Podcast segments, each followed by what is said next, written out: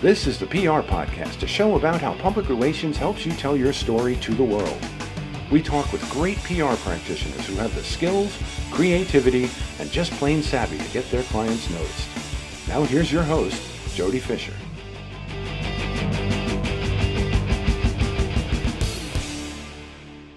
Hey everyone, and welcome to the PR Podcast. I'm Jody Fisher. Thanks for joining us. Well, have you got yourself a PR podcast plug yet?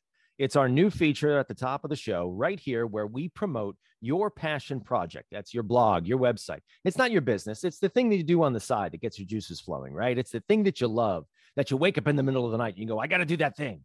Or it's the thing you wake up on Saturday morning and say, I can't wait to do that thing. Um, it could even be your podcast. You know, last week we had Amy Rosenberg of, of Veracity Marketing on, um, and she's got her own uh, podcast about PR as well. Uh, and that's what we're talking about, right? Get, tell us what your passion project is. We'll plug it right here at the top of the show. Don't be shy. Drop us a line at the PR podcast on Twitter and let us plug your thing. Now, on to our guests. Let's get right into it. Scott Baradell is CEO and founder of Idea Grove, based in Dallas, Texas. It helps its clients secure trust at scale through its unique Grow with Trust approach. Scott is an established authority on trust and the editor of the online publication Trust Signals, as well as the author of an upcoming book, Trust Signals Brand Building in a Post Truth World. I have an idea of what we're going to be talking about. Scott, welcome to the PR podcast. What was your first clue? Hi, thank you, uh, Jody. Thank you so much for having me. I really appreciate it. My pleasure. What is a trust expert? Well, a trust expert, I, have used that term to describe myself because I've been studying this for some time, um, brand trust specifically, but it ties to all kinds of trust. And the bigger thing that I want to do uh, in trying to give back to uh, the PR profession is to tell all PR pros that that is the mantle that you should take to be a trust expert. That's what you should be a trust keeper for your clients, uh, for your for your company. That should be your role because I think a lot of PR professionals have allowed themselves to be defined by others to be kind of painted into a corner. Oh, you just go get media coverage for us, or you have this limited tactical role. And um, the whole point of Trust Signals, the book and the project, is to uh, for for PR people to start thinking more broadly. Okay, what's our history? What do we do best? But also, how does that tie to the world today? And where can we have the biggest impact as a profession? And I think it's as the keepers of trust for brands. I, I think that's a great concept, uh, and we're going to spend uh, the majority of our conversation here talking about it because, to me, trust is everything. Right? If if the media can't trust you, they're never going to cover your clients or they're never going to, you know, accept the pitch or write the story you're asking them to write. If your clients can't trust you, you know, your business cannot thrive. Um, and we live in a world where, and I think in, in very recent history, um, we've had real challenges with trust with people in positions of authority, and let's leave it at that, have not told the truth um, from all walks of life, uh, and we're seeing that even now in in in the uh, the war in Ukraine. You know, you've got propaganda coming out of the Kremlin that is apparently intentionally misinforming and disinforming the Russian people as to what's going on in, in Ukraine. So the this concept of trust, I am a huge fan of it. Um, where does trust in your uh, in your estimation? Where does trust begin with the PR person? Well, if we look at the uh, you know the history of of PR, I did a, a, video on this the other day, and I've written quite a bit about it. You know, a lot of people who've studied communications know there was Ivy Lee and Edward Bernays, and these were founding fathers of PR. They're kind of like uh, almost like a um, Steve Jobs and Bill Gates, and that they kind of came up at the same time, had similar backgrounds they they established personal computing, but had very different visions at the same time. This is the same thing for Ivy Lee and Edward Bernays, and they they started out at a time in the early 20th century where there was no trust in big corporations at that time. There, the big corporations had just started emerging. There was no regulation of any kind, uh, child labor. Uh, there were no 40-hour work weeks. All of those these things, and the uh, robber barons, as it were, the big railroad barons and big oil and all that, they had disdain, clear disdain for the general public. And they showed it. They did things like, um, in the case of the railroads, if they had a fatal accident, not only would they not put out a press release or not, you know, communicate um, the details about it, they would deny it happened. They would say, fatal accident? What fatal accident? We didn't have a fatal accident. That was the level of disdain that led to the reaction of the progressive movement, uh, Teddy Roosevelt, trust busting, all of that. And suddenly, because of this reaction, the big big companies said, "Wow, um, maybe we need to start caring what what people think a little bit." And that's really what caused Ivy Lee and Edward Bernays and these guys to kind of enter the breach. And Ivy Lee, he had the kind of what was considered the founding document of uh, PR, the his Declaration of Principles, which he issued um, when he started representing a, a, a railroad company. And um, I think it was Pennsylvania Railroad, and, and he sent out this Declaration of Principles that said, among other things, we are not an advertising agency. We aim to provide news. The news you need, we will provide in detail, without basically without spin. They didn't use that word at the time, and so forth. Really set this out in a very straightforward document. One of the first things he did was there's, there's a big fatal train crash, and he took um, um, reporters to the scene. Um, totally change, totally different approach. It really represents the best of what PR is meant to be. And that was all about establishing trust between railroads, between big companies and the public in a way that they had not done through this intermediary of the news media. And so the reason I talk about trust as opposed to kind of the media and media relations, which PR has always done or so closely, we've kind of been seen, I think, by a lot of people, PR as a junior partner to the media in some ways, is that we can't just rely on this intermediary of the media anymore to establish that public trust. It's always been about establishing trust with the public. But I think a lot of times people in PR have lost sight of that.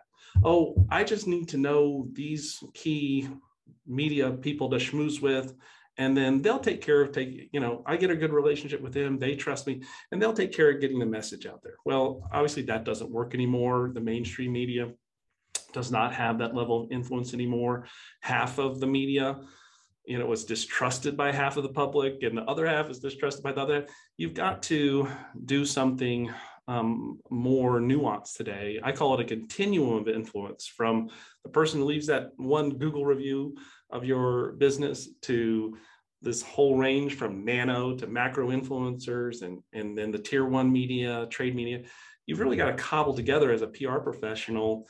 What is this kind of um, uh, uh, continuum uh, of, of, of, trust building sources that are going to be meaningful for, for my client and, and their customers? And, and so that's why I emphasize trust this this larger objective of trust as opposed to ways that we've traditionally gotten there i.e through the validation of, of media coverage i'm just trying to step back and say hey guys don't let people define you as being a media relations person because that that's just they're they're just making you a tool in the marketer's toolkit and we mm-hmm. always as a profession jody we always had the aspiration to be the equal of marketing not a tool of marketing the equal of marketing and once we say, you know what, trust, as you said, trust is the most important thing. You're not going to sell anything if you don't establish trust first. And even if you can sell, you know, guess what? You've got other constituencies you have to worry about that marketers traditionally don't worry about, especially today. You can get canceled as a brand by people that never bought or intend to buy your product, but they can still ruin your business. And so this is why PR thought of more broadly as being the keepers of trust for brands to, to help companies grow, build, protect their brands by maintaining trust with their audiences. That's why it's just so important. And I think a good way for PR people to realize you've got a really important role uh, in business and in society today. And I think sometimes um, PR people don't realize um, that they they have the opportunity to do big things. Yeah, huge, huge amount of terrific information there, and and couldn't agree more that um, we as PR people are more than media relations people. That's just one facet of what we do. Uh, but we were talking even before um, we started taping the podcast about how um, news and information comes at us from all different sources now you know back back in the days where you and i were reporters it was the fax machine and the police blotter and maybe the you know the the daily newspaper. That's where you got your jump start on information and then you went out and you you sort of researched or called up people you knew what's going on today that kind of thing. Now you can sit back and just let it flow over your phone you know through social media through video through people's own websites through other news websites. There's a treasure trove of information some of it good and as you said some of it not so good. Um, and so i love the concept of being someone who can be trusted and building trust with all the audiences that you serve um, serving and and I've caught flack for this too, telling clients, you know, I have just as much interest in represent in taking care of the media's needs as I do as taking care of your needs. Because if I'm if I'm thinking like the reporter and helping the reporter write their story, they're more inclined to write the story that we're trying to get them to write or that we're that we're trying to convey to them they're still going to do their own research i have no way of uh, you know uh, influencing the final product but with that trust um, it, it, we had we stand a better chance. Um, how how do brands and PR people who maybe don't have the jump start that you and I have, how do you start building that trust? Is there a place that you begin? Um, is it your corporate voice? Is it your social media? Is it your website? You know, wh- where do you begin building trust? Well, for us, what, what I tried to do um, as a model for our agency, as well as uh, one that I hope that other PR agencies will consider looking at, adopting, adapting, is I have a model uh, for how we structure our agency called Grow with Trust. Trust is an acronym, and the five um, letters in the acronym uh, stand for uh, third party validation, reputation management, user experience, search presence, and thought leadership. And my view is um, as a PR agency, we're well positioned to cover all those bases working with our clients. And if you do that, um, you've you've put together a very comprehensive foundation of trust out there online. Um, where a company can start, I think you you referenced it. I think the best place to start is by knowing who you are and what you stand for. Um, before you do any kind of communication to the media or or to the outside world in general, um, think about what you're about and understand that um, people prefer brands to be three dimensional in the same way that they prefer people to be three dimensional. In other words, if you and I met at a party and all I wanted to talk about was uh, this thing I wanted to sell you, you would find a way to the exit fast. You'd, you'd, you'd excuse yourself from that conversation and you would want to know what I was about in a more comprehensive way, what things were important to me, um, how my brain worked, things that would form a natural kind of rapport apart from any kind of transaction that might, might take place. And again, of course, that's true between um, if you're interested in dating someone, for example, you're just going to go out there and and and you know there's a there's a great old uh, movie uh, called the Tao of Steve where he said, you know, the way to have you heard of it?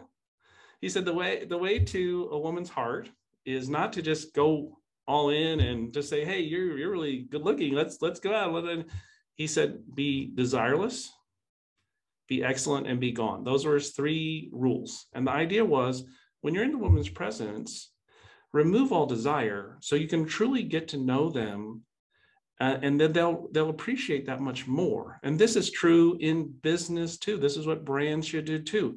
Start with that something that you're not selling and and then be excellent. So don't worry about um, again by excellent he meant whether you can juggle if you can talk about art history whatever you have that's of interesting to share. Again not selling something just being something showing that you're excellent. You're good at what you do so people want to learn more from you. And then be gone meaning hey you've put it out there. Don't then turn it into high pressure mode. Do the opposite and they'll come find you. As as the as dex says in the tao of, tao of steve we pursue that which retreats from us. And that's the that's that's a great story in that movie about dating but it's a great story for marketing and pr people as well as the best way to do it. And so my advice to brands is to take that approach. And in order to do that you need to be three-dimensional meaning. When you, we talk about being excellent you have to have something to say. Almost uh, and i'm we mostly work in the b2b space and i think i read edelman came out with a great survey that said like it was i'm not don't have the numbers exactly right but it was basically like 85% of marketing decision makers read thought leadership content every week. 15% said it was good. All right? So they're just dying for good content that's excellent content. They're dying for you to be excellent for them. They will take it from there if you can do that. So as a, a three-dimensional brand the three dimensions i should say are yes one is your product that would be like your body all right. Of course, you need to sell your product to sustain yourself. But two is your mind. That's your thought leadership. Have something excellent to share with your brain, with your mind that's not about the product, and that'll draw people to you. That's what Steve, what the Tao Steve is. Be excellent. And then the third part, which I hadn't referenced, is is um, your your heart and that social purpose, which is so important today. Um, so, in other words, what people want from brands today, uh, Jody, is not um, a story about how I sell this and I turn a profit. Uh, they want how what you're doing as a brand is contributing to the world becoming a better place. Yeah, we had. To, yeah, go ahead. Go ahead. I was going to say, and, and just so it's clear, that does not. This is mostly about having a. Your heart needs to be in the right place, but you don't necessarily have to you're not it doesn't mean become a nonprofit okay? What we're talking about is lego is a great example. Lego is generally considered they're a $7 billion company they make a billion dollars in profit every year. They're generally considered the most reputable brand in the world. There's a company called RepTrak that does these studies and they always come at number one or number two worldwide in terms of their having a great reputation. They are a brand with a social purpose that is seen as having heart. How do they do that they tie everything they do to this mission of making the world a better place by nurturing our children. So when they when they do things that we might have thought of you and i in the the, the days of uh, pr uh, in past as uh, known as corporate social responsibility or, or csr you know they do sustainability initiatives all right? They do dei initiatives. They do they do um, things like um, uh, helping to catch predators online um, uh, for uh, again but they tie all these things to protecting nurturing children in the same way that their product is meant to help develop the minds of the future builders of the world um, sustainability you obviously have to have a planet in place for those children uh, the, the, the, you've enriched the experience of these children by providing them a more diverse environment and, and, and having everybody included. Uh, and of course, you, you want them to, to learn and grow online. And to do that, they have to be protected from the bad things out there. So they take these things that could all be one off individual CSR uh, initiatives, and they make it part of this core identity which has become so strong for them. People, when they think of Lego, they don't just think of little plastic bricks. Can think of something much bigger. And that's because Lego is an example of a three-dimensional brain. So I would say, again, long answer to your question, which is my specialty, but they uh, the, the first thing a brand should do if it wants to establish trust is say, do I have something more to say and contribute to this world besides selling this widget in front of me? And let's figure out what that is. How does this, there must have been when that founder started that company, something more than that that they were trying to achieve. So let's tie this to having things to say, a thought leadership platform. Let's tie this to having a, a social purpose strategy that, that ties this to the larger goal of making the world a better place. Once you have that, you're in position to be a trusted brand. And you can take that platform and go out into the world with it. So now, wh- how do you start communicating that to the audiences that you want to connect with? Is it putting it on your website, putting it on your social? But before you even write a press release, before you even you know push something out externally, and it's saying, you know, reporter, pay attention to me. Are you are you building that with your own vehicles first? How are you doing? Are you talking to stakeholders? How are you doing it? Well, I think a great way to start is with um, your your own owned media. You know, in the in the trust acronym, it's we define user experience as basically everything that you control, and so that's your website, that's everything that you're sending to people. And if you're doing A/B testing, if you're if you're trying these things, you'll be able to get a sense from from from people coming to to your website and interacting with you, what what things are resonating uh, the most and kind of what things to to emphasize more with with any kind of outreach or especially paid outreach. Um, but i think yeah i mean your website is your home on the web. It is you you what i tell people is you know you want the experience of when someone comes to your website to feel like they're stepping in, into their own living room. You want them to feel that comfortable. And if you're greeting them with messages about what you're all about what you stand for, giving them useful information, good ideas. They're coming there and they're not feeling like they're being sold to and that they have to be skeptical and wary of what's going to happen to them on your website because they're they're feeling like you're providing something of value. So if you start with that, then these um, these if you're three dimensional, you can extend that right out to social media very easily. You know, with in social media, the the challenge has been traditionally i think a lot of people thought of social media. I know when we frankly did it 10 years ago when and a lot of brands still kind of do it today where they um, they they almost think of their social media channels like a tv channel meaning uh, like a traditional broadcast tv channel where they'd be like okay we're going to post three curated um, um, articles by a trade publication in our space and some other source and some other source. And then we'll have that commercial message come to our product page and see our product. And then we'll do, and and it's it's it's a model that's been around forever, right? It's like the traditional advertising model. Here's good content, and in as a as a reward, uh, you know, in, in return for providing you this good content, you you get to see our ad uh, or going back to our website. When so in other words, another way to look at that is you're showing other people saying smart things and you talking about yourself. So the best way to the best way if you or if you're three dimensional, you can take the reverse approach of you saying smart things and then let other people say something about you. So I would say from a social media standpoint, if you've invested in social purpose and having a social purpose strategy, if you've invested in thought leadership, then you're going to go out there and have really cool content to share. Here's a study we just did. Um, here, this this cause is really important. Here's a um, an event that you should find out about. This is, so you're talking about really useful information to share. Never talking about your product because you have you have more to say than than you have a product to sell. And then the commercial message is, oh, and here's a testimonial from one of our customers if you have an interest in our product it might help you like it helped them.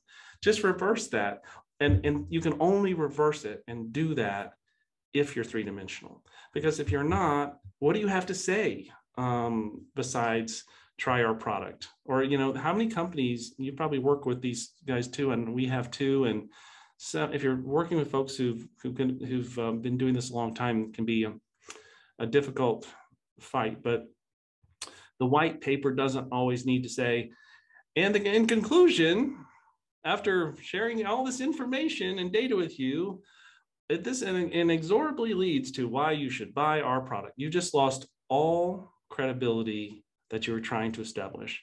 And just explaining to um, customers, uh, our clients, and, and, and brands that you there's a longer window here. Um, 95% of your potential buyers are not in market at that moment. So they might want education material. But if you go in for the cheap sale like that, you just wasted all your effort. So uh, being three dimensional, a big part of it is, is just um, having things to talk about and share and contribute besides only being able to talk about what you're trying to sell. It's such a great uh, point to end on um, and and looking up another line from the Tao of Steve, which I I can't believe that someone else actually saw that movie. Two of us, but right, did you and me. but there's another line that I just I just googled here uh, uh, as we're talking. The Tao of Steve isn't about picking up lots of women; it's about being the best person you can be. Right. And that's exactly what you're talking about: is just being, doing your thing, um, demonstrating to the world your values, um, your thought process, uh, your thought leadership. But sort of the here's here's why we get up in the morning and do what we do. We're not trying to sell you something. We're not trying to get you to do something. We're just here's who we are. And I think that's a terrific approach um, for for clients to take. So I'm I'm so glad we had this conversation today. Me too. I I really appreciate being invited. It's always fun to talk about this stuff with. A, I love that you we were you were both former journalists who transitioned to to the dark side and maybe make it not so dark. That's eh, it's not dark, and we have cookies anyway, so who cares? That's important too. Let's transition now into the rapid fire question portion of our podcast. This is where we steal a page from inside the actor studio and ask our guests a series of rapid fire questions meant to elicit just a simple answer, whatever comes right to your mind. So, with your indulgence, Scott, here we go. Rapid fire question number one What is your favorite news source? My favorite news source is Twitter. Twitter. All right. Now, every it seems a lot of people say that out of the gate because, uh, but then they get to question number two, which is, what is your favorite social media platform? Social media platform is LinkedIn. All right. All right. A rapid fire question number three: coffee or alcohol? Used to be alcohol. I'm trying to make it coffee. Very good. All right. I well, now, I that, now that we're out of COVID, right? I, I, have enough for both of us. Coffee, that is. Rapid fire question number four: What's your favorite on the run food? Now, former reporter, come on, Scott. On the favorite on the run food. Yeah. To be honest, uh, at my house, I'm I'm usually grabbing a banana or something on the way out. I know that's boring. I, I bowl of fruit on the dining room table all the time, and just yeah, I'm doing that more and more, and I actually feel better. Uh, and rapid fire question number five What do you want to be after you finish this career? Well, to be honest, um, it's uh, I probably got five, six more years uh, before I'm, I'm thinking about uh, selling, uh, retiring, and, and things like that. So probably just being a dad. I've got five kids at home that are all still in school. I started a little late on that front. All right, you're busy. Well, you're busy, right? We both have little ones, so uh, yeah, you got your hands full for sure. Well, Scott, this has been a great conversation. Uh, please let know people people know how they can find you online. Well, two places. Um, our agency is Idea Grove. It's been around for 16 years. It's Idea Grove, like in orangegrove.com. And the Trust Signals uh, book is uh, came from a website that's been around a couple years now called trustsignals.com. So you can find me at either of those places. Fantastic. Scott, thank you again for joining us. And thank you, everyone, for listening. Please remember to subscribe to the show and connect with us on Facebook, Twitter, and Instagram at the PR Podcast and send us a question or a comment. Our intro is by Christopher Appoldt. You can find him and his fantastic photography on Instagram at Christopher underscore A P P O L D T. Check him out there and hire him for all of your photography needs. You can find me online at Jody Fisher on all the socials and on the web at jodyfisherpr.com. We'll see you next time on the PR Podcast.